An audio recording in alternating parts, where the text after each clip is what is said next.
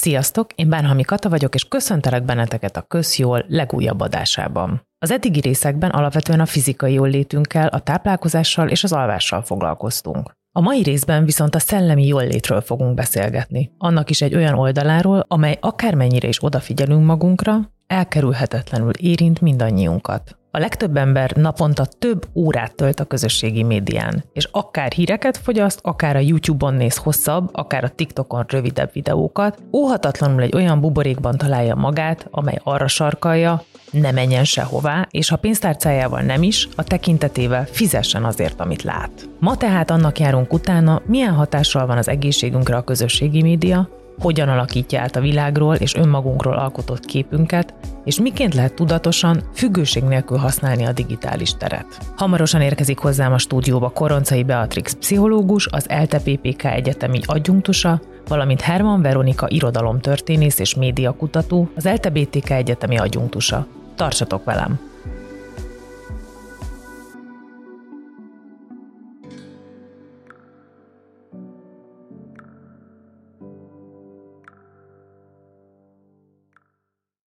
Nagy szeretettel köszöntelek benneteket a stúdióban ma. Szia, sziasztok! Köszönöm szépen a meghívást. Sziasztok, én is köszönöm.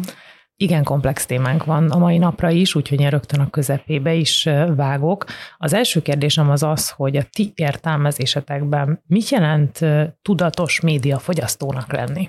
Ez egy óriási kérdés egyébként, nem csak a te kérdésed, hanem mostanában nagyon sok olyan törekvés van, ami megpróbálja ezt meghatározni. Egyrészt az oktatás gyakorlatában, másrészt pedig nyilván a, a tudományban is, egyrészt a pedagógiában, a pszichológiában, és persze a média tudományban is. Nyilván a tudatosság az az életnek minden területén egy nagyon nehezen körülírható fogalom, hogy mit is jelent tudatosan élni. Nyilván van közel ahhoz, hogy valaki mennyire reflektált az őt körülvevő jelenségekre, és mennyire reflektált saját magára, illetve a saját identitására ezekben a különböző közegekben. Tehát, hogy nyilván a tudatos média fogyasztást, vagy média használatot is szerintem innen érdemes elindítani.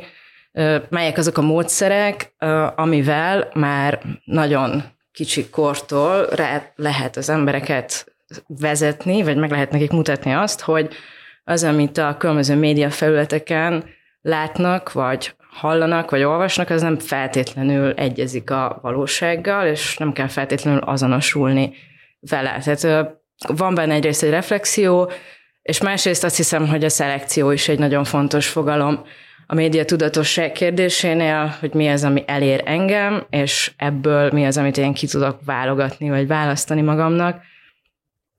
Erre is vannak különböző módszerek, és nyilván az algoritmus kultúra ezt nem egyszerűsíti meg, hogy úgy mondjam, mármint hogy a szabad választás, de szerintem erről később még fogunk beszélgetni. Igen, én az én kutatási területemen inkább az egészséges közösségi média használat az, ami egy kérdés, hogy mitől válik patológiása, vagy mi, mi az, hogy rizikós média, közösségi média használat.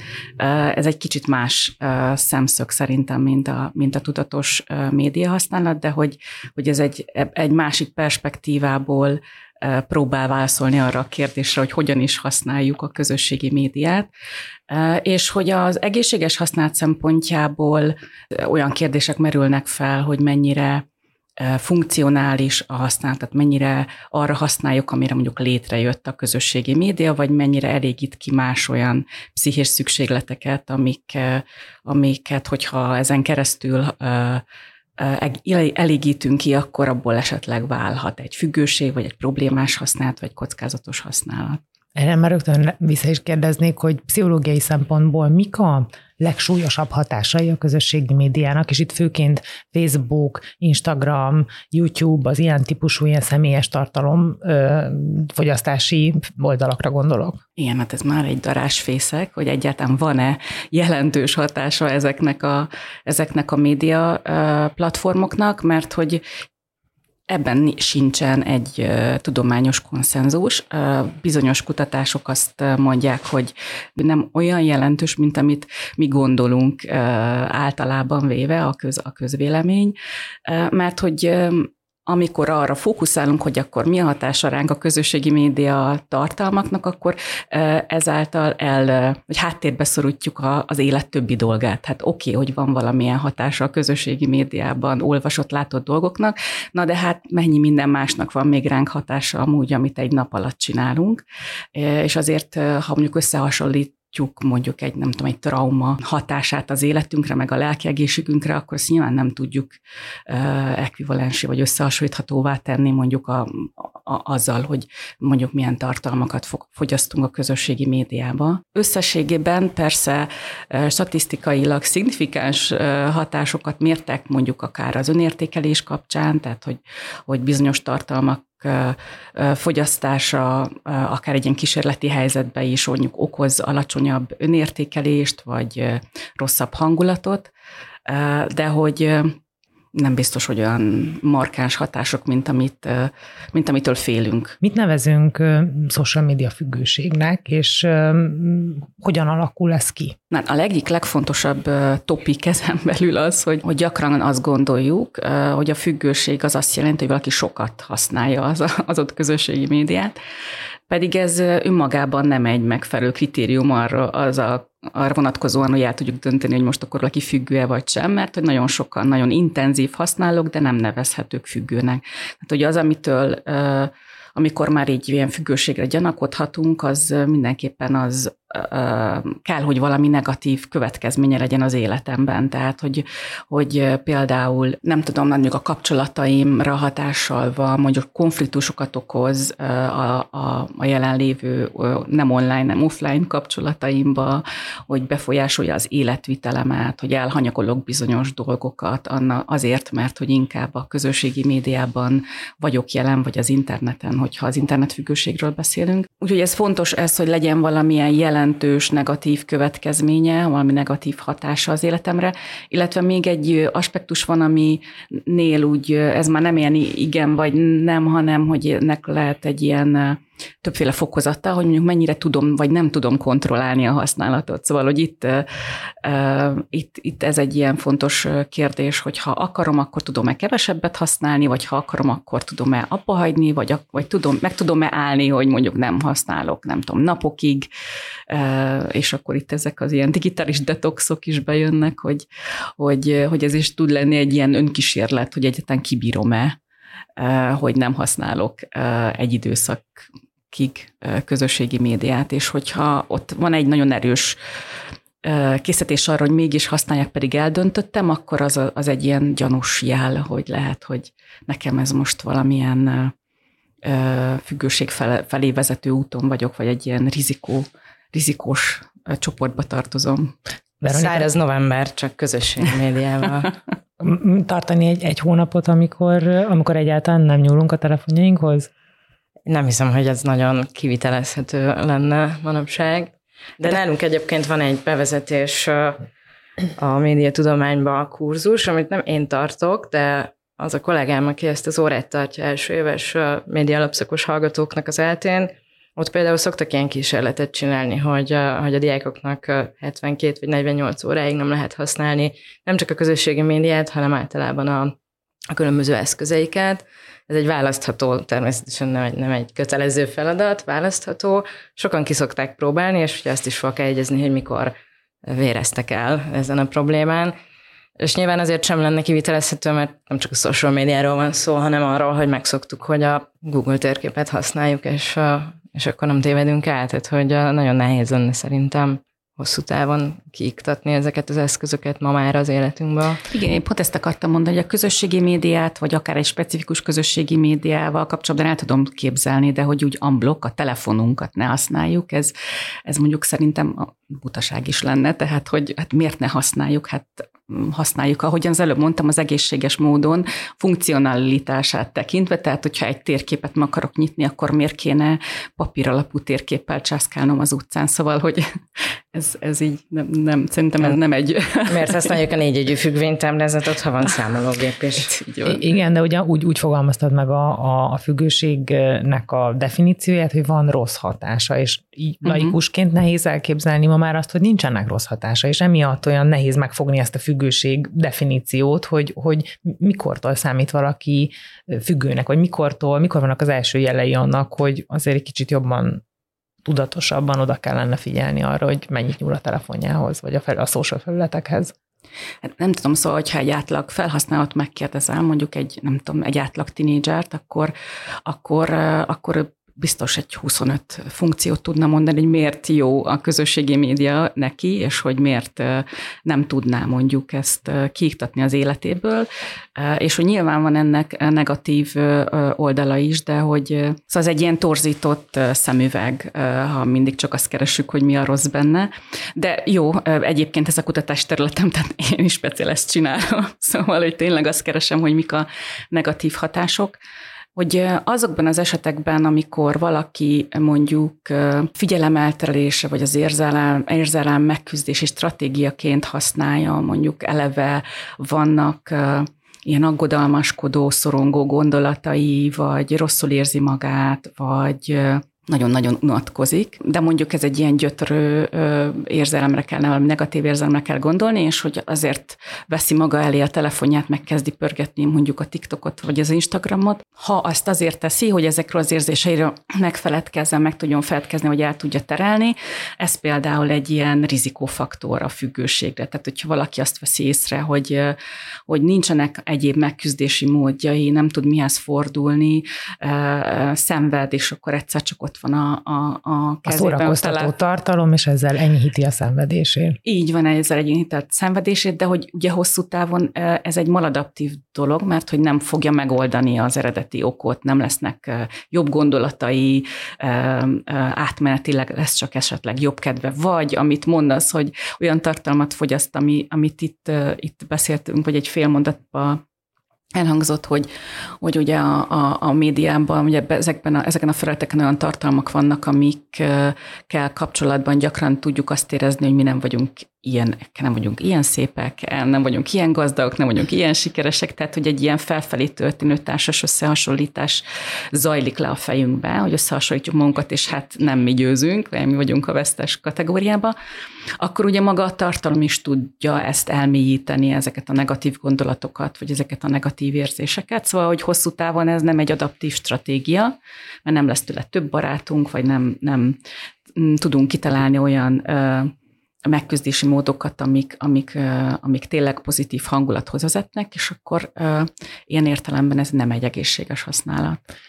Média tudományi szempontból mit lehet mondani, tehát hogyan alakítja a média fogyasztónak a, a gondolkodását az a tartalom, amivel találkozik? Hát ez is egy nagyon uh, nehéz kérdés, és nagyon csak, sok oldalról... Csak nehéz kérdéseket tesznek neked ma És nagyon sok oldalról meg lehet közelíteni. Ugye az egyik gond ezzel a közösségi média, és általában a médiafogyasztás, vagy kortárs médiafogyasztás témával, hogy nagyon sokat lehet róla olvasni, tehát hogy van egy ilyen zaj eleve a téma körül, ami azt jelenti, hogy nagyon nehéz nem közhelyes megállapításokat tenni ebben a témában. Viszont nyilván a másik oldalról van vele egy olyan probléma, hogyha mondjuk egy ilyen szigorúbb tudományos oldalt nézek, hogy ahhoz képest, hogy mekkora zaj van körülötte, és mennyire népszerű téma, viszonylag kevés konkrét adatunk van, vagy kevés ideje vannak konkrét adataink ahhoz, hogy mondjuk egy igazán átfogó, eredményt hozó kutatást lehessen belőle készíteni, vagy olyan következtetéseket lehessen belőle levonni, amire azt tudom mondani, hogy jó, ez már egy megbízható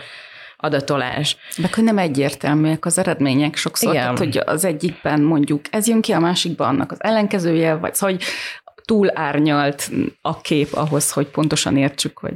És nyilván az egyéni fogyasztónak a különböző körülményein is nagyon sok minden múlik, ugye általában a médiafogyasztásra igaz, hogy a szociokulturális háttértől kezdve olyan akár ilyen nagyon nehezen körülírható, vagy megfogható dolgok, mint hogy valakinek éppen milyen a hangulata, vagy milyen a kedve, vagy milyen lábbal kelt fel aznap. Tehát hogy ez mind-mind hatással van arra, hogy hogyan értelmezünk bizonyos tartalmakat, akármilyen médiumban, Mit tud csinálni a társadalomtudomány ebben az esetben? Mintázatokat próbálunk megkeresni, és nyilván ezekből a mintázatokból föl lehet rajzolni különböző olyan következtetéseket, vagy olyan következtetésekre lehet jutni, amivel közelítünk ehhez a témához, de még egyszer mondom, hogy ilyen nagy általános igazságokat én nem hinném, hogy, hogy le lehet szögezni. Ugye nyilván nagyon jó példa erre a, a, a pandémia alatti és utáni médiafogyasztás, akár közösségi média, akár mondjuk szórakoztató tartalmak fogyasztása, azt nyilván látjuk, hogy ez valamilyen módon befolyásolta ezt az egész jelenséget.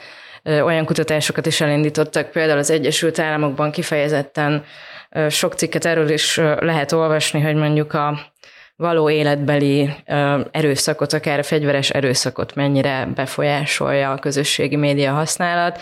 Ez, hogy több olyan eset volt, amikor mondjuk egy közösségi médiában kirobbant valamilyen konfliktus, vezetett fizikai fegyveres erőszakhoz, ez ugye a bullyinghoz hasonló, csak annak egy ilyen nagyon szélsőséges formája.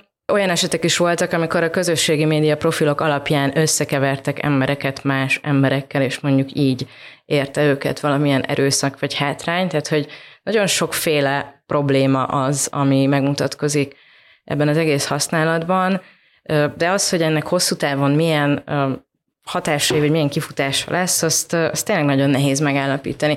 Ez is nagyon fontos, és ezt a médiatörténetben jól látjuk, hogy általában az új médiumok, mármint egy adott korszakban, mindig az új médium, vagy valamilyen új attitűd, vagy médiafogyasztási szokás kialakulása, az tud mindenféle morális pánikokat eredményezni. Tehát egyrészt kulturális értelemben is, amikor megjelent a hangfelvevő, különböző hangrögzítő technikák, akkor ugye az volt, hogy már nem fognak az emberek koncertre menni, meg színházba járni, a televízió megöli az olvasást, az internet megöli a televíziót, szóval, hogy, hogy mindig valamitől muszáj rettegni, hogy mi az a ö, típusú fogyasztás, ami, ami ki fog halni, és általában azért azt látjuk, hogy ez ebben a formában nem igaz.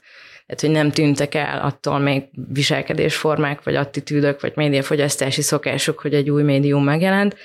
A másik, ami ezzel kapcsolatban ugye érdekes lehet, az ennek az egésznek a demokratizáló hatása.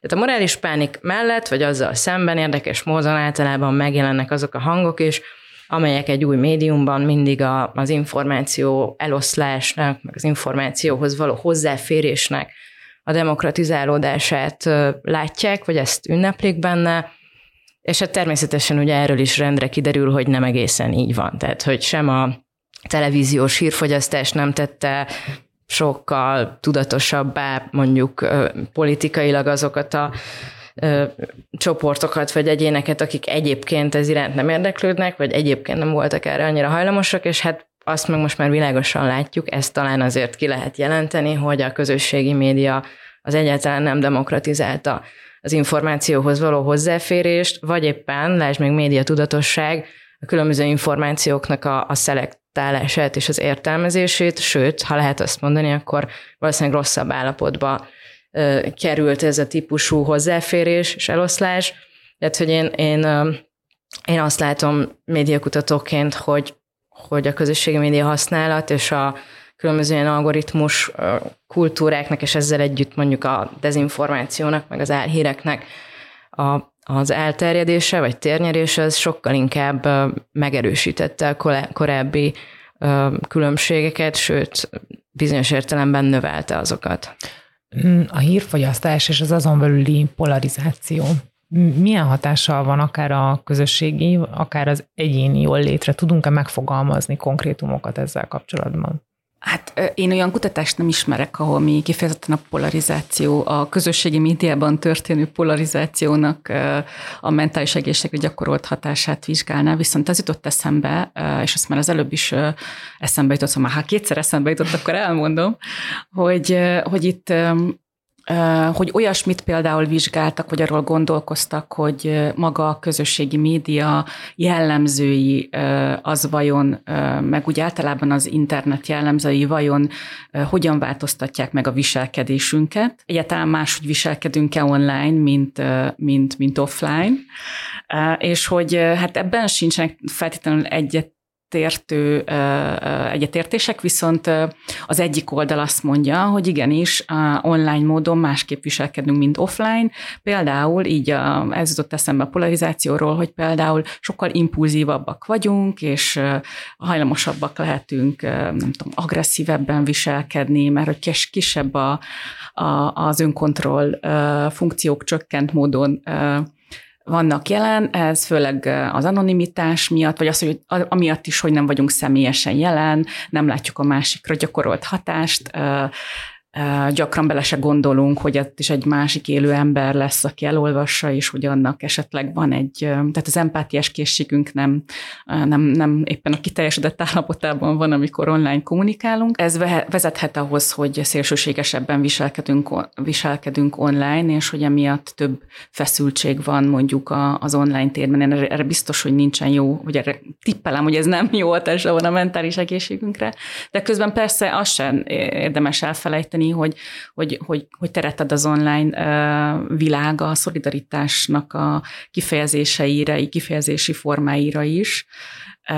És hát, hogy a, amit mondtam, a másik oldal pedig azt a kutatók, más kutatási eredmények viszont azt támasztják alá, hogy azért őrületesen nagy különbség nincs az online és az offline személyiségünk között, szóval, hogy az lehet, hogy mondjuk így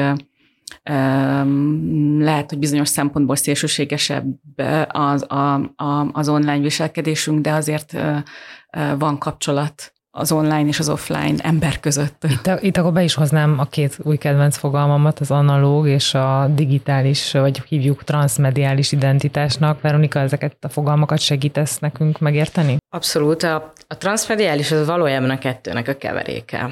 Hát az analóg identitás, azt azt hiszem, hogy nem kell magyarázni. A digitális identitásról illetve hát lehet, hogy kell magyarázni. Nem akartam most így ebbe belemenni, de lehet, hogy nem rossz, hogyha elmondjuk, hogy mi az, hogy analóg identitás, és ahhoz képest mi a transmediális.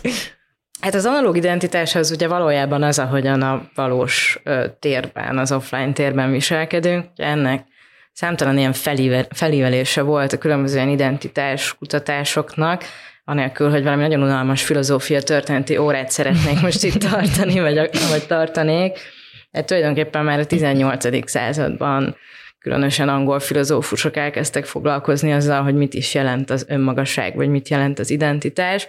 Értelemszerűen a 20. században ugye a kájha az a második világháború szokott lenni a tudományok számára abban az értelemben, hogy akkor ugye rengeteg korábban ismert kategória felbomlott, és, és különböző új struktúrák születtek, nyilván makro és mikroszinten egyaránt, és akkor az 50-es évektől kezdve kezdett el a nyugati tudomány elsősorban, nyilván a pszichológia először is foglalkozni azzal, hogy, hogy mit is jelent az identitás, vagy hogy hogyan válik az identitás sorskérdés helyett választások sorozatává hogy, hogy egyszerűen fejezzem ki magam. Azóta pedig hát szegény identitás úgy járt, mint, mint nagyon sok ilyen, ilyen divatos kifejezés, hogy kicsit elhasználódott, és úgy egyszerre mindent is jelenthet, meg bármit is jelenthet.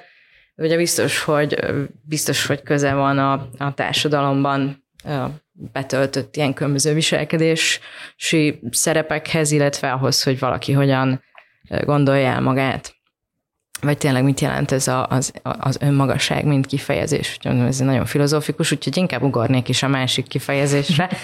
ez a digitális identitás, ez szintén, ez 90-es években kezdődött ennek a, az erőteljesebb kutatása, nyilván azért, mert a, a lakossági internet ekkor kezdett el elterjedni, és hát aki elég idős, az emlékszik, aki meg nem, az lehet, hogy, hogy olvasta, vagy hallott róla, hogy Régebben ugye volt ez a kifejezés, hogy magyarul is így mondták, hogy föl, fölmegyünk az internetre. Tehát, hogy az egy ilyen cselekvés volt. Ennek volt egy technológiai oldala, hogy általában minden kulturális és társadalmi jelenség össze tud függeni valamilyen technológiával, tehát hogy, hogy akkor az egy, az egy program volt, nem lehetett közben telefonálni, amikor még az ilyen vezetékes telefonok dominálták a, a kommunikációt. Tehát, hogy ez egy program volt, és akkor megjelentek ezek a chat szobák, aminek egyébként ugye pontosan az álca, meg az állarc volt az egyik ilyen fő vonzereje. Ugye volt nagyon sok botrány is ebből, lásd még morális pánikok, és valóban nagyon-nagyon problémás esetek voltak, hogy, hogy álnéven egy chat szobában például mit lehet csinálni. De nyilvánvalóan amióta, nem tudom, én nem, nagyon szeretem ezt az okos eszköz kifejezést, de most jobb hiány ezt fogom használni, ugye amióta ezek a, az okos eszközök elterjedtek, illetve nyilván a, a különböző ilyen hálózati technológiák is olyan szintre jutottak, hogy folyamatosan körül vagyunk velük véve, nem nagyon lehet már külön választani az analóg és a digitális identitást, és ugye ez a szintén kicsit ilyen divatos transmediális én, vagy transmediális identitás kifejezést, ez ugye ezt próbálná meg körülírni, vagy ezt próbálná meg egyesíteni, hogy hát tulajdonképpen nincs olyan, hogy teljesen offline vagyunk, vagy nincs olyan, hogy teljesen ö, kizárólag virtuálisan létezünk, hanem valahol a kettő között. Ugye van egy ilyen folyamatos jelenlétünk az online térben, de ugye ilyen kérdések merülnek föl, hogy ugye amikor mondjuk a barátaimmal csetelek, vagy használok különböző ilyen, ilyen programokat, akkor, akkor az melyik énem, akkor mit csinálok? Tehát, hogy akkor ez kapcsolattartás, az biztos, hogy ugye nem ugyanaz a típusú állarc, meg nem ugyanaz a típusú attitűd, mint amikor valaki Nyuszika 331 álnéven bement egy chat szobába, és ott nem tudom, miket csinált. Tehát ez, ez nem az a viselkedésmód, de akkor micsoda? Tehát, hogy ezek hogyan találkoznak egymással, vagy mikor válik készségszintűvé, mondjuk az ilyen különböző nem, nem közösségi felületek, de egyéb ilyen digitális kiegészítő lehetőségeknek a használata. Tehát, hogy ez egy nehéz ügy valójában, hogy ilyenkor mi történik velünk, és, és nehéz is körülírni, mert hogy egyrészt ez is nagyon egyénfüggő, másrészt megint csak egy ilyen történeti távlatban azért még nem telt el annyi idő, hogy pontosan lássuk ennek a a következményeit, meg a hatásait. Én ezt valahogy mindig úgy közelítettem meg ezt a kérdést, hogy az online felületek az valamilyen ilyen digitális én kiterjesztés, hogy vagyok én, és kiterjedek a digitális felületekre. Viszont az a kérdés merül fel bennem, hogy ezt lehet-e autentikusan csinálni. Tehát én tudok-e autentikusan lenni online, vagy bármilyen online jelenlétem, teljesen mindegy, hogy ez egy chat szoba, vagy egy profilom, vagy egy tényleg bármi, amit én online csinálok, az, az mindig egy állarc. Ez, ez, ez, ez hogyan kell ehhez viszonyulni? Igen, igen, erre, erre, erre vonatkozóan például elég sok pszichológiai kutatás van, ez egy ilyen divatos, hát, vagy nem tudom, hogy mennyire divatos, de hogy egy kutatott téma. Mármint ez, hogy mennyire van az a, az online self, vagy amit, amit az online tében megjelenítünk magunkról, ez milyen kapcsolatban van a, a, a saját mondjuk az aktuális szelfünkkel, vagy, vagy azzal a szelfel, ahol, amit mondjuk más terekben mutatunk meg, és hogy mekkora ez a távolság a kettő között, hogy ez, ez tényleg közel van egymáshoz, vagy pedig van egy nagy távolság, és mondjuk egy olyan ideális szelfet próbálunk megmutatni, amilyen, amiről, ami nekünk ideális, tehát amilyenné akarunk válni, de amilyennek nem gondoljuk magunkat aktuálisan vagy mondjuk olyan szelfet akarunk mutatni, amiről azt gondoljuk, hogy másoknak az tetsző lesz, tehát hogy ez egy benyomás alakításnak az eszköze, de nem gondoljuk azt, vagy, az, vagy, vagy, vagy arról nem gondoljuk azt, hogy ez egy autentikus szelf, hogy ez, ez, ez, a, ez a true self, ez az a valódi szelfem, hanem az egy, ilyen, egy olyan szelf, amire, amilyen akarom, hogy lássanak mások. Ez azért olyan nehéz dolog, mert valahol a kapcsolódásnak egy alapformája lett, hogy én vagyok online is és akkor azzal meg kell valahogy küzdenem, hogy én akkor kitalálom, hogy én milyen vagyok online, teljesen mindegy, hogy ez egy magánéleti felület, vagy egy szakmai felület, de hogy akkor ez, ez, ez egy belső nem tudom, gondolkodás, vagy vívódás, vagy minimum kérdések, hogy akkor ki vagyok én online. E, igen, e, hogy ebben ehhez azt feltételezi, hogy egyáltalán tudom, hogy ki, ki vagyok én, tehát hogy, hogy mennyire világos magam számára és a saját önmagam, tehát hogy mennyire koherens például, amit gondolok magamról, vagy tisztában vagyok-e arról, hogy, hogy, hogy én ki vagyok, vagy milyen vagyok. És például ez egyébként összefügg a, a kutatások szerint a függőséggel is, tehát hogy ez lehet egy motiváció arra, hogy valaki a, a közösségi médiát fokozottan használ használja, tehát hogy minél kevésbé van összerendezve, minél, kevesebb, minél kevésbé koherens az ő szelfje, annál valószínűbb, hogy, hogy, hogy esetleg függő használó lesz. Tehát, hogyha én mondjuk minden nap kirakok hat szelfit magamról az Instagram oldalamra, akkor lehet, hogy érdemes elgondolkodnom, hogy nem a social médiával van a probléma, hanem nekem vannak mondjuk önértékelési problémáim, amihez érdemes valamilyen szakembert megkeresni. Hát a, a közösségi média függőséget elképzelő vagy magyarázó elméletek, azok mindegyik ebből indul ki, hogy oké, okay, hogy van egy társas közeg, de, de hogy azért ez egy Hát úgy kicsit úgy, mint az alkoholfogyasztásnál, tehát hogy gyakorlatilag mindenki 99%-ban fogyasztunk alkoholt, de hogy kiből lesz alkoholista, az, az egy nagyon kis százalék ehhez képest, ahányan, hasz, ahányan iszunk alkoholt. Ugyanez van a közösségi médiánál is, hogy nyilván kell valamilyen egyéni uh, sérülékenység ebben, vagy egyéni rizikófaktorok sora, hogy valakiből mondjuk közösségi média függő lesz. Tehát nem lehet az egészet a, a TikTok számlájára írni, vagy az Instagram számlájára írni, vagy akármilyen más közösségi média platform számlájára, számlájára írni. Maximum azt lehet mondani, hogy van, amelyik kicsit addiktívabb, mint a másik. Uh, az ő kiképzése miatt, vagy az ő jellegzetességei miatt, viszont mindenképpen ott van, hogy, hogy milyen ez az egyén, tehát ki az, aki használja, és hogy neki milyen uh, tulajdonságai vannak, amik mondjuk predestinálják arra, hogy, hogy ő miért kattan rá mondjuk a közösségi médiára. A hallgatóinkat szerintem több korosztálynak így a, a social médiával való kapcsolata érdekli, úgyhogy én most először így a gyerekek témáját szeretném behozni, hogy Ugye említetted az alkoholt, meg, meg különféle szereknek a használatát, vagy akár még nem tudom, a játékot, amik mind, mind korhatáros dolgok, viszont a közösségi médiát nem nagyon lehet korlátozni. Milyen teher ma a gyerekeken a social média?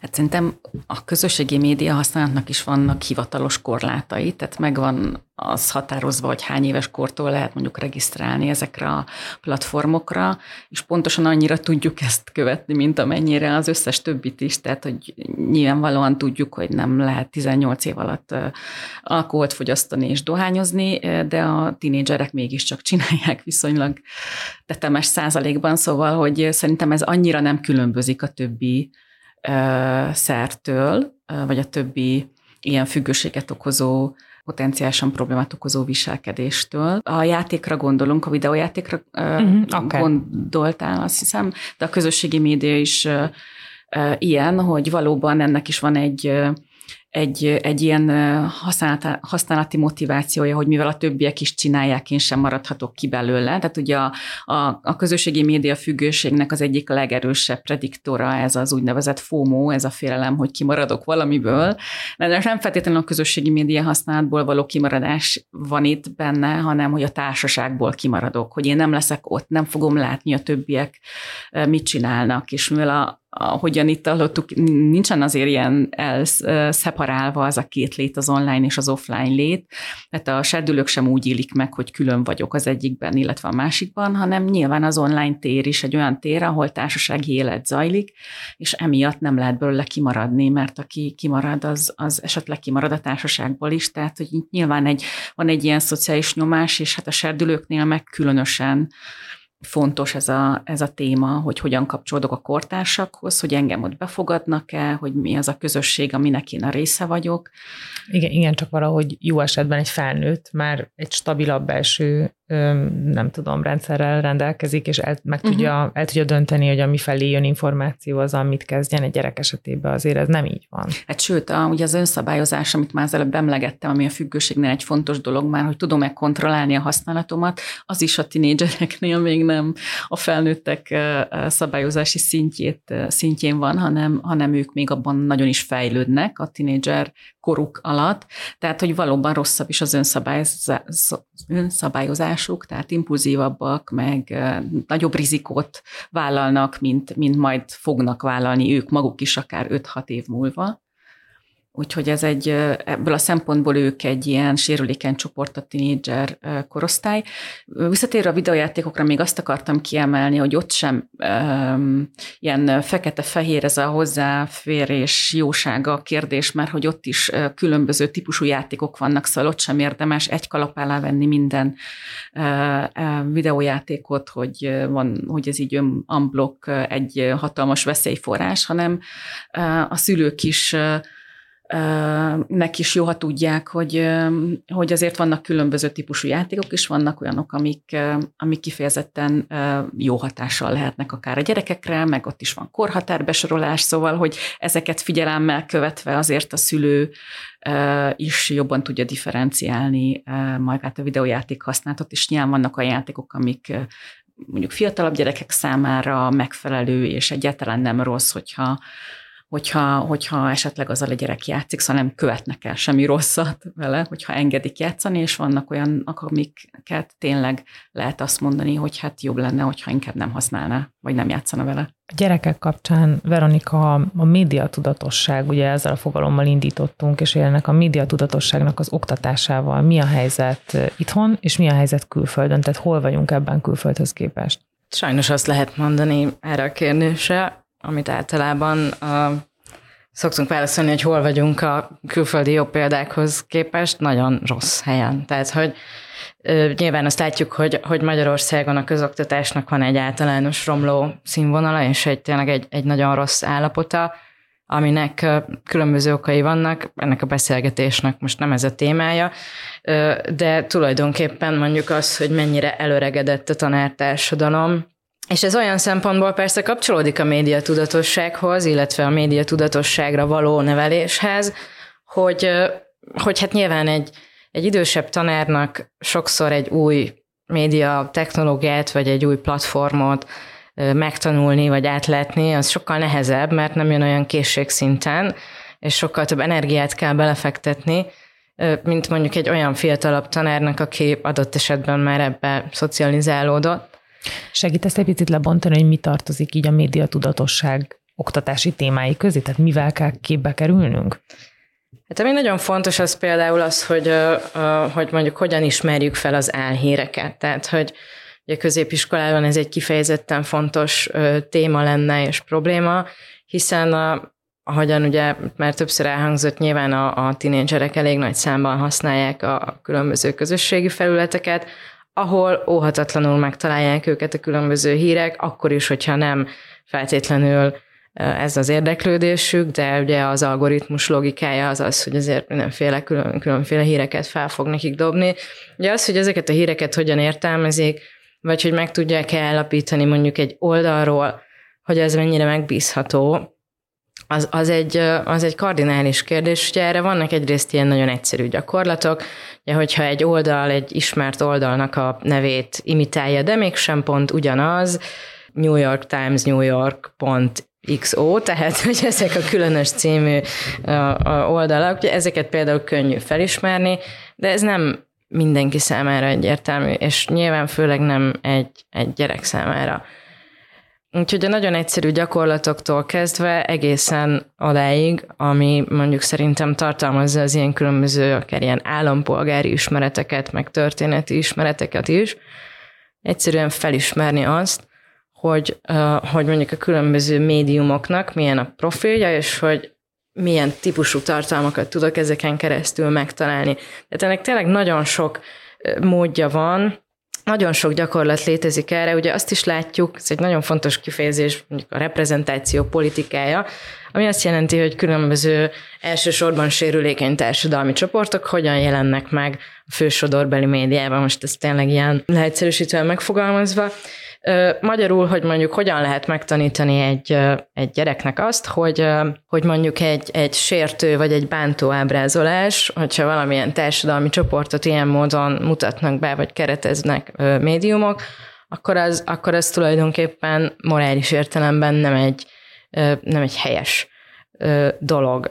Ugye Magyarországon sajnos ez megint elég rossz állapotban van jelenleg, hiszen éppen fősodorbeli médiumokban látjuk azt, hogy különböző társadalmi csoportokat, és elsősorban kisebbségi csoportokat kifejezetten stigmatizáló, sértő módon mutatnak be. Nyilván egy média órán meg lehet ezt beszélni, hogy ez, ez hogyan történik, miért történik, mik azok akár a mediális eszközök, amik mondjuk inherensen a médium jellegéből fakadnak, ami miatt ez megtehető, és mondjuk mi ez a társadalmi kontextus, ami ezt létrehozza. Erről szerintem nyugodtan lehet médiaórákon beszélni.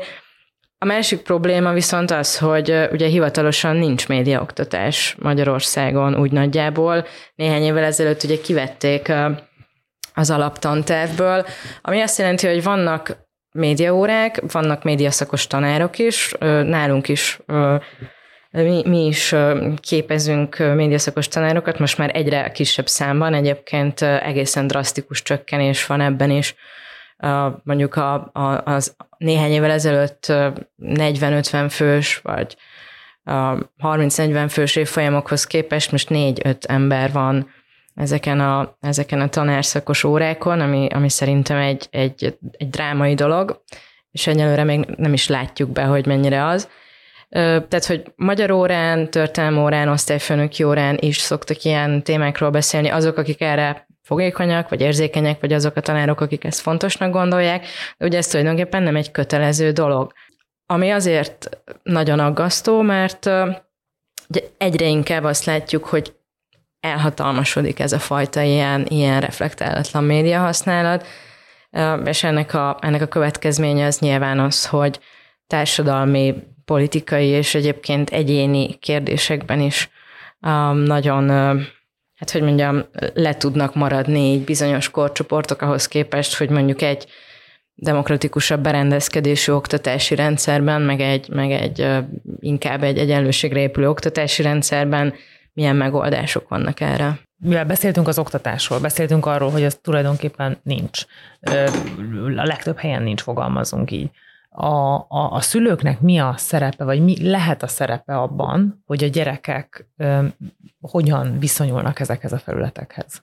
Természetesen létezik ez a digital parenting kifejezés vagy terület, hogy, hogy a szülőnek milyen szerepe van abban, milyen olyan szülői stratégiák vannak, amik segítenek abban, hogy a gyerekre gyereknél minimalizálják a médiafogyasztásnak a káros hatásait, és sok minden, hát hogy mondjam, szóval nem egyértelmű, hogy mi az, ami fantasztikusan megelőz bármilyen negatív hatásot, hatás, szóval ilyen kevés van. Az, amit lehet mondani, hogy, hogy ha a szülő egyáltalán nem foglalkozik ezzel, tehát hagyja a, a gyereket úgy fogyasztani, ahogy a nő akar, akár például azért, mert ő mondjuk nem, ér, nem ért hozzá, tehát akármilyen oknál, vagy az életkorából adódóan, vagy egyszerűen egy másokból tapasztalatlan használó, és nem ért hozzá, és nem érzi magát kompetensnek benne, és azért a gyerekre bízza, hogy mikor, mit, hogyan fogyaszt, annak, annak mindenképpen negatív hatása van. Míg ugye, hogy mi az, ami pozitív hatása, milyen szülői magatartásnak van pozitív hatása, azért az ott nem egyértelmű. Tehát vannak bizonyos ilyen stratégiák, amik ajánlhatók, de leginkább azt lehet mondani, hogy ezek kombinációja jó. Tehát nem lehet azt mondani, hogy csak ez a jó, vagy csak az a jó. Például az egyik ilyen stratégia ez, a, ez az úgynevezett ilyen monitoring, hogy a, hogy a szülőnek legyen tudása arról, nem csak arról, hogy a gyerek amúgy mit csinál az interneten, vagy a közösségi médiában, hanem egyáltalán tudja azt, hogy mi van a gyerekével. Tehát ilyen általános értelemben is ez egy, ez egy ilyen védőfaktor. Tehát, hogyha tudom, hogy gyerekemnek kik a barátai, nagyjából mit csinál egy nap, már önmagában ez nyilván egy mutatója annak, hogy én a szülői törődésnek, meg akár a jó szülő-gyerek kapcsolatnak, hogy ez önmagában segít abban, hogy, hogy egy gyerek később ne legyen mondjuk akár közösségi média függő, de számtalan más ilyen, ilyen stratégia van, ami, ami hasznos tud lenni, most akár az, hogy a szülők elmondják, vagy beszélgetnek a média tartalmakról, mint mondjuk, ahogy, amit tehetnének a tanárok, de sajnos nincs erre lehetőségük. Tehát, hogy, hogy, hogy beszélgetni arról, hogy akkor egyes média tartalmaknak milyen vagy hogy lehet ezt kontextusba helyezni, vagy hogy, vagy hogy uh, uh, hogyan lehet ezeket tudatosabban fogyasztani, vagy milyen viselkedésnek van rizikója, akár az anonimitást tekintve, vagy sok minden egyebet tekintve ne, ne váljon áldozattá az a gyerek.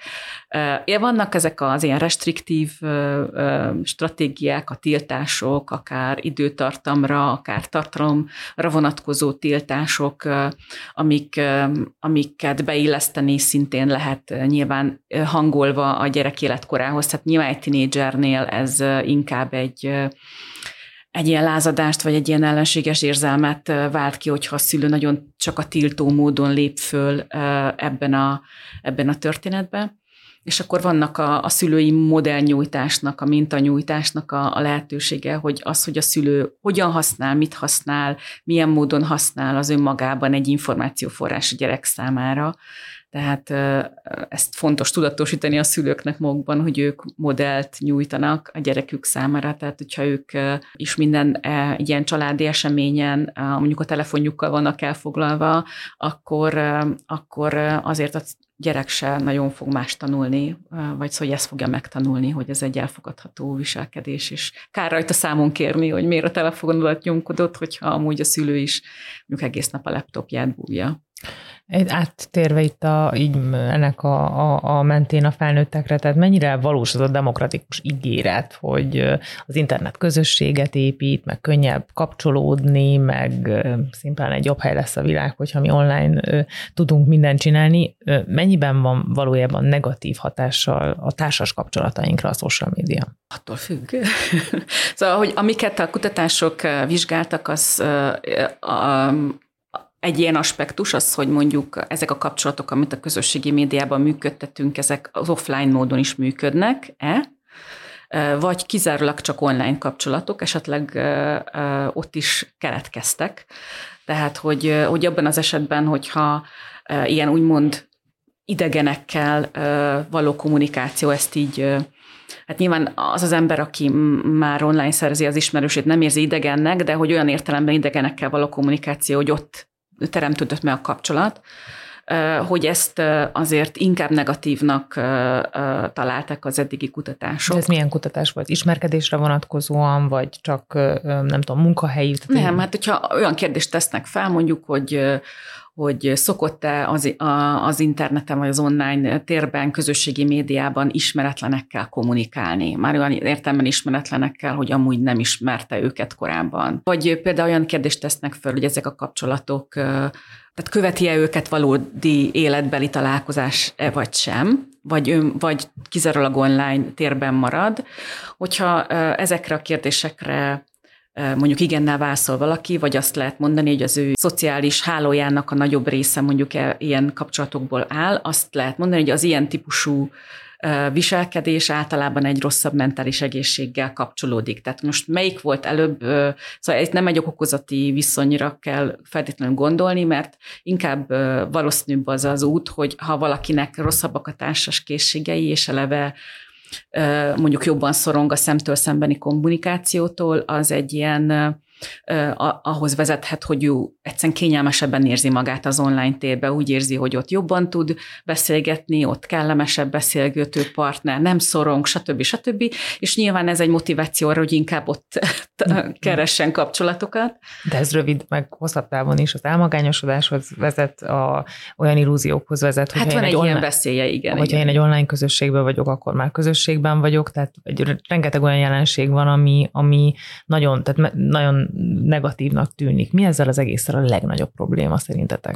Nekem most ugye az jutott eszembe, hogy ennek a viselkedés mintázatnak a nagyon szélsőséges esete, amikor ugye a, a különböző ilyen gyűlöletbűncselekményeket akár ilyen chat szobákban, meg Reddit fórumokon szervezik, meg olyan emberek, akiknek egyébként ugye általában kiderül, hogy pont ezek a típusú szociális kapcsolatai eléggé rosszul alakulnak, vagy a, a, az, a, a való világban nem, nem teljesednek ki, tehát hogy ez például valószínűleg, hogyha egy legrosszabbat ki kell emelnem, akkor, akkor az ilyen különböző nem tudom, tömeglöveldezéseknek a, a megszervezése és az egymás belehergelése a, a nem tudom, neonáci eszménkbe, az, az mindenképpen ennek a, a skálának a leg, legszélső, legrosszabb vége. I- igen, vagy hát amit említettél is, az az el- elmagányosodás, ez, ez lehet így, de mondjuk kell tudni, hogy vannak bizonyos helyzetek, vannak bizonyos szituációk és olyan személyiségtípusok, akik amúgy nem jönnek ki ebből rosszul, tehát hogy van, igenis vannak azok az extrovertált típusú emberek, akik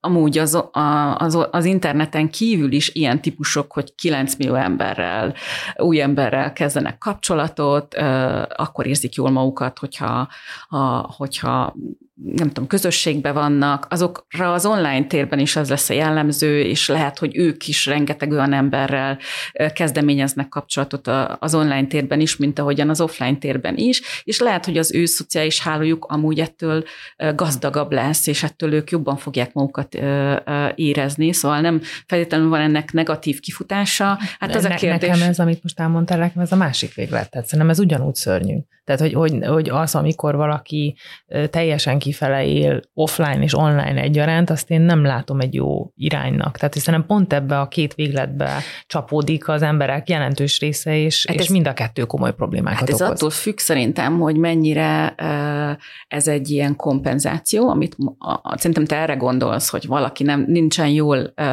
magában egyedül el, és hogy a, a, az állandó szüksége van a másoktól való feedbackre, hogy ő jól érezze magát, hogy úgy érezze, hogy én elég jó vagyok, vagy én egy szuper ember vagyok, de azért amire én, amiről én kezdtem el beszélni, az az a, az a dimenzionális különbség, hogy mindannyiunkra jellemző, a, a, van egy, egy egyéni jellemző, aminek egy jó része egyébként akár velünk született is, tehát ez az extroverzió, extroverzió, introverzió skála, hogy mennyire van szükségem társas ingerekre, és vannak szélsőségesen extrovertált emberek, akik akkor érzik jól magukat, tehát ez egy valódi belső szükséglet vezette viselkedés, abban az esetben ez nem negatív. Tehát, hogyha arról van szó, hogy én azért csinálom mindezt, mert, mert amúgy nem érzem magam szerethetőnek, és ezzel akarom biztosítani azt az érzésemet, hogy én szerethető vagyok, vagy hogy én, ez egy bizonyíték arra, hogy én egy szerethető, népszerű, populáris ember vagyok, akkor ez, ez, ez, ez, ez nyilván negatív. Tehát, hogyha egyrészt kell nyilván egy ilyen önref, önvizsgálatra való, nem tudom, nyitottság, hogy egyáltalán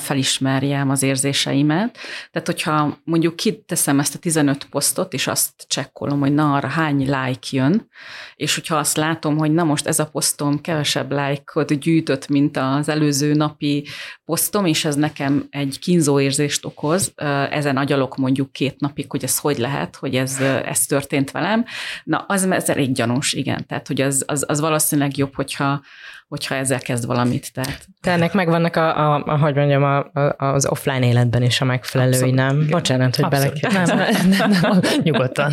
ez, ez megint egy olyan viselkedés, mint ami tulajdonképpen amire vannak analógiák. Abszolút. Én, én egyáltalán egyértelműen azt gondolom, hogy a közösségi média nem a dolgok okozója, hanem egy, egy, egy újabb hely, ahol megnyilvánulnak azok a problémák, amik amúgy is megnyilvánulnak. És, és hogy ezek maximum csak fel, hang, fel tudnak erősödni esetleg a média nak a jellegzetességei miatt, de hogy nem az váltja ki alapvetően a, a, a problémákat, hanem lecsapódik az, ami egyébként is ott van. Szerintem ez egy nagyon fontos gondolat, és pont így a felelősség témakörben, mert ugye nagy divat ilyen típusú beszélgetések beszídni az internetet, meg szídni a social médiát, de hogy tulajdonképpen ki a felelősség a social média felületek ké, vagy, vagy a miénk abban, amit te mondasz, hogy hogyan használjuk ezeket a felületeket. Hát erre megint csak bármilyen ilyen, ilyen szerhasználati analógiát is fel lehet hozni, tehát ugye általában nem a kocsmárost szokták felelősségre vonni, hogyha valaki túl sokat iszik, vagy nem a szupermarketben az eladót, aki becsipogtatta a, a vodkát. Tehát, hogy a, nyilván ennek van egy ilyen, egy ilyen olvasata, vagy egy ilyen része, hogy, hogy, hogy az egyénnek van benne felelőssége. Viszont a másik oldalról ugye van, amit meg nem nagyon tudunk szabályozni. Még erről nem beszéltünk ma, de én szerintem nagyon fontos kiemelni ugye ezt az egész ilyen adat megosztást, meg digitális megfigyelést, ami azért ezeknek a platformoknak igencsak a sajátja, nem csak a közösségi média felületeknél, tehát ugye a, a különböző streaming platformoknál ez egy ugyanakkor a probléma. Ez, a, ez a, az ilyen úgynevezett ilyen posztpanoptikus ilyen digitális megfigyelés, úgy is szokták nevezni, nagyon bigfa módon lefordítva, hogy platform imperializmusnak szokták nevezni, hogy tulajdonképpen mindannyian a legszemélyesebb adatainkat kiszolgáltatjuk nagy cégeknek, akik ezt különböző módokon felhasználják. Egyrészt ugye én nem vagyok pszichológus, tehát nem annyira értek ehhez a részéhez, de azért lehet olvasni, hogy ez önmagában felerősíti, vagy felerősítheti a különböző szorongásokat, tehát hogy ez az állandó megfigyeltségérzés, meg az, hogy, hogy akkor tulajdonképpen most az én adataimmal mit fognak csinálni. Szerintem ez egy nagyon nagy probléma, viszont a másik része ennek, hogy olyan dolgokat is kiszolgáltatunk magunkról, ami mondjuk egy sokkal nehezebben megfogható dolog, mondjuk az ízlésünk, hogy, hogy mit szeretünk nézni, hallgatni, hogy milyen típusú híreket osztunk meg a közösségi média felteken, hogy milyen képeket rakunk ki az Instagramra, hát nyilván nagyon sok példát lehet erre hozni. És akkor ugye itt megint fölmerül az, hogy akkor ez most az én felelősségem, vagy a, vagy a cég felelőssége, vagy, vagy azért, aki gyűjti az én adataimat. Tehát, hogy nyilván én megválogathatom, hogy, hogy mit teszek ki, vagy mit, mit lájkolok, de ugye az algoritmus egy idő után elkezd önjáróvá válni, és egyrészt önjáróan befolyásolni a, a különböző választásaimat, másrészt pedig ugye az adataimattól még ugyanúgy ott vannak, és, és ott lesznek, és hogyha valakinek már csak egy e-mail címe is van, akkor már is rengeteg dolgot tudnak róla, most tényleg anélkül, hogy ilyen összeesküvés elméleteket prezentálnék, ez szerintem egy nagyon súlyos probléma, vannak erről is kutatások, és ez viszont tipikusan az a része szerintem ennek a, a történetnek, aminek még, még nem látjuk be pontosan, hogy, hogy mi lesz a kifutása, vagy mik a hosszú távú következményei. Mik azok a lépések, amiket viszont meg tudunk tenni a saját egyensúlyunk vagy egészségünk érdekébe a social felületeken. Mert itt azért nagyon sok minden elhangzott, ami eléggé kontrollálhatatlan, és, és még nincsen elég információ akár a hatásairól. Ti mi, mi az, amit javasolnátok, hogy mindenkinek érdemes tennie? Én pszichológusként nem is mondhatnék mást, mert hogy tulajdonképpen a legtöbb pszichoterápián belül ez történik, tehát a tudatosság és az önismeret növelése. Tehát végül is ez, ez szerintem mind a kettőnk témájához kapcsolódik. Szóval, hogy egyáltalán, hogy, hogy tudjuk, hogy mit csinálunk, értsük, hogy ezt miért csináljuk, és hogyha ha a függőség ez egy ilyen kérdés, akkor akkor szerintem azt, ezt érdemes megvizsgálni azt a részét is, hogy ezt a kontrollt, tehát hogy azt, azt egy kicsit úgy gyakorolni, és hogy, hogy, hogy valahogy ezt ennek a taktikáit, ennek a stratégiáit használni. Például ugye az alvás, hogy mennyire befolyásolja az alvásunkat, meg az alvási szokásainkat, a közösségi média használat, mert hogy azáltal, hogy ugye az érdeklődésünket fenntartja, megnöveli így a, a nem tudom, az aktivációs szintünket, nehezebben tudunk elaludni. Tehát annak a tudatosítása, vagy az olyan jó szokások bevezetése, mint például, hogy lefekvés előtt mondjuk nem viszem az ágyamba a telefont, vagy ha mégis elviszem, mert valamiért az fontos, mert mondjuk, mit tudom, én azon szoktam zenét hallgatni, és arra alszom el, akkor legalább azt kikötni, hogy jó, elalvás előtt mondjuk fél órával nem kezdek el csetelni, másokkal, mert hogy az esetleg olyan érzelmi állapotba hoz, amitől nehéz lesz elaludni, vagy nem olvasok olyan híreket, amiktől bepörög az agyam. Azt, az nehéz mostanában. Igen, ez egyáltalán nem talán. Szóval, hogy a hírolvasás lefekvés előtt ez nem egy pozitív szokás. Mostában reggel sem, de... De reggel legalább felébreszt, tehát egyenértékűvé válik egy ilyen kávéfogyasztással. Igen, de ez még egy fontos kérdés, hogy hogyan lehet kielégíteni a, a hír éjségünket, anélkül, hogy ne nullázzuk le magunkat érzelmileg. Tehát hogyan tudunk úgy híreket fogyasztani, hogy, hogy ne érjen minket ennyi negatív hatás. Hát szerintem nagyon iszonyú fontos az önvédelem ebből a szempontból. Tehát, hogyha veled, ha azt tapasztalod, hogy ez történik veled, hogy elolvasol egy hírt, és fél napig nem tudsz funkcionálni, mert csak azon kattogsz, akkor szerintem teljesen jogos az a felvetés, hogy ideig ne olvas ilyeneket, mert hogy... Ez azért vicces, hogy muszáj megemlítenem, mert a Veronika ma így érkezett meg, hogy ő egy hír miatt tegnap fél napig nem tudott koncentrálni. Teljesen mindegy, mi a hír, de hogy a, a, a jelenség az valós. Hát abszolút, és szerencsére szerencsére utána kiírtam magamból, és egy kicsit jobb lett, de nyilván minden egyes hírnél ezt nem tudjuk megtenni, hogy kiventiláljuk egy, egy cikkbe. Igen, szóval, hogy, hogy, hogy ilyesmi, tehát hogy, hogy hogyan tudom uh, mondjuk a, én általában el szoktam, tehát visszatérve arra, amit mondtam, hogy ez nem annyira, tök, nem annyira jó az érzelemkezelési stratégiaként használni mondjuk a közösségi média használatot, akkor, akkor például, hogyha tudatosan beiktatunk, vagy találunk olyan helyzetet, vagy ilyen módozatokat, amik segítenek, tehát hogy mi az, ami nekem segít ellazulni, hogy ne automatikusan nyúljak a telefon után, hanem nem tudom, inkább csináljak helyette jóga gyakorlatokat, vagy mindfulness gyakorlatokat, dolgokat, vagy meditációt, vagy nem tudom, egy forró teát, egy forró fürdőt, szóval, hogy mi az, ami engem De van olyan ember, aki képes erre egyébként? Én amúgy néha, néha, néha, néha ezt megpróbálom a teát. Is, és néha eszembe is jut, hogy ezt kellene tenni, de hogy, hogy szerintem pont az a nehéz ezekben, hogy ilyen szokássá alakítani ezeket, ez nagyon... Igen, így van. Ez kell a tudatosság. Nagyon igen. kiegyensúlyozott környezetes személyiség hát, meg, meg a tudatosság, hogyha én tudom magamról, hogy, ez, hogy, hogy van egy ilyen nehézség, hogy hamarabb fogok a telefon után nyúlni, mint hogy elmenjek futni, vagy nem, nem tudom, levendula olajat szagolgassak, vagy nem tudom, hogy micsodát, kinek micsodát. Kismacskákkal játszok, gomb, gombolyokkal játszok kismacskákat nézni. Nem, de talán ez, ez tényleg fontos. Tehát olyan szempontból, hogy amit te mondtál, hogy milyen más dolgokat tudunk csinálni, vagy amit még ide beemelnék, és itt ugye ez egy wellbeing podcast, tehát valahogy, valahogy ezt a témát is ö, ö, szeretném behozni, hogy baromira nem mindegy, hogy kit követünk, mit olvasunk, mit engedünk be a terünkbe, és az önvédelemről nekem rögtön ez jutott eszembe, hogy időről időre én is átnézem az accountokat, amik, amiket én követek, hogy, hogy legalább valamennyire próbáljam befolyásolni, hogy, hogy kiket nézek. És, és igazából ez a kérdés a wellbeingünk érdekében, hogyan tudjuk tudatosan alakítani a felületeinket. Hát a, a, még, még a, nem teljesen a felületre vonatkozik ez, de ez is tényleg tök igaz, hogy ugye e, tulajdonképpen magunk képezzük a saját buborékunkat, és hogy akkor ebben legyünk tudatosak, hogy ha már úgy is ez van, hogy buborékot képezek, akkor legalább olyanokat engedjék be, amik rám jó hatással van, vannak, és ne olyanokat, amikről tudom, hogy kiborítanak.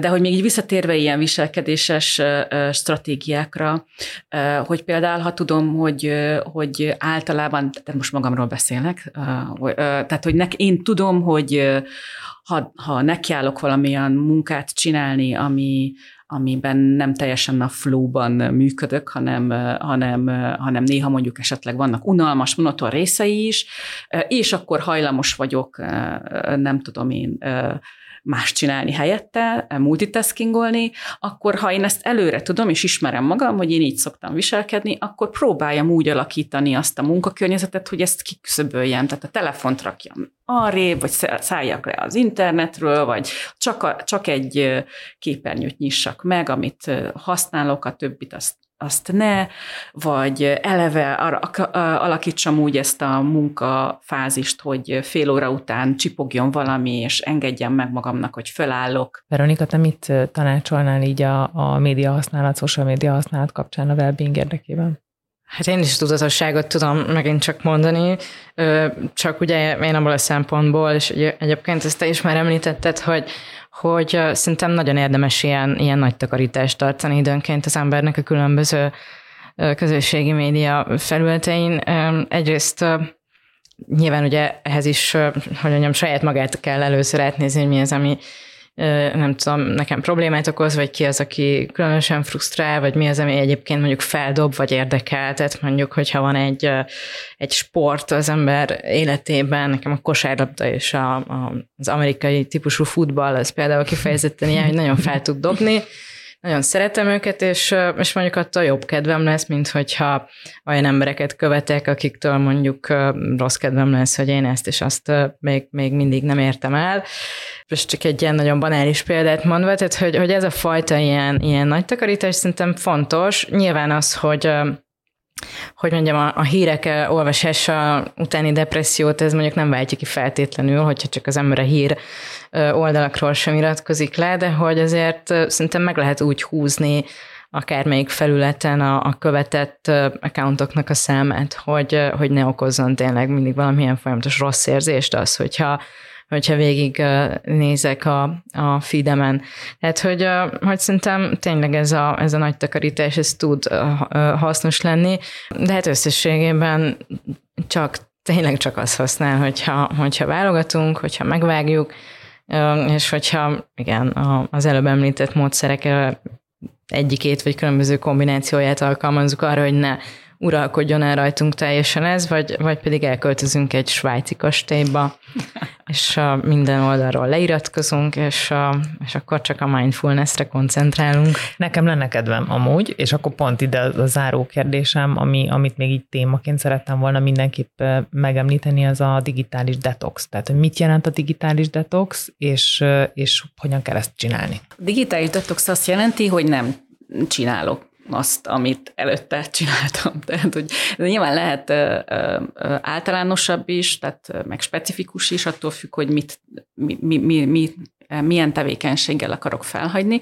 És egyébként tök érdekes, mert hogy már olyan kutatások van egy-kettő, ami arra vonatkozik, hogy a rövid távú digitális detoxnak van kimutatható pozitív mentális egészségre gyakorolt pozitív hatása. Tehát, hogy, hogy, hogy azok, akiken így eluralkodik a, az a, ez a, nem tudom, közösségi média használat, tehát azt kezdik el észlelni, hogy, hogy ezt már nehezen tudják kontrollálni, akkor érdemes tényleg kipróbálni az, hogy, hogy mondjuk egy napig. Tehát, hogy akár ilyen mikrobeavatkozásokat vonatkozóan van kutatási adat, hogy már annak jó hatása van, ha valaki azt mondja, hogy én egy napig nem fogok használni.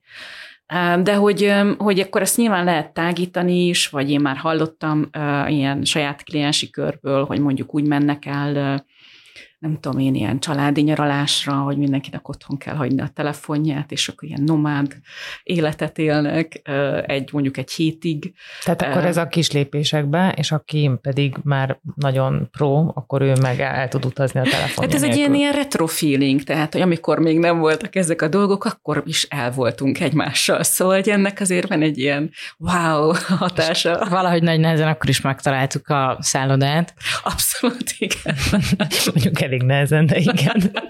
Jó, hát nem tudom, én szeretném még így a digitális detox Hát én is ugyanezeket tudnám egyébként elmondani, illetve még talán azt, hogy én kifejezetten sok ilyen sztorit hallok, hogy, hogy emberek ezt, ezt megpróbálják tényleg először ilyen kisebb adagokban, és, és tapasztalatból is azt mondhatom, hogy tök jó. Tehát, hogy tök, tök jó érzés, meg, meg nagyon jól tud működni, úgyhogy ezt ajánlhatjuk mindenkinek. Hát akkor a hallgatóinknak jó lekapcsolódást kívánunk a rendszerről. Nagyon Miután szép... meghallgatták a Miután ezt a beszélgetést meghallgatták, nagyon szépen köszönöm, hogy itt voltatok. Köszönjük szépen a meghívást. Köszönjük, köszönjük.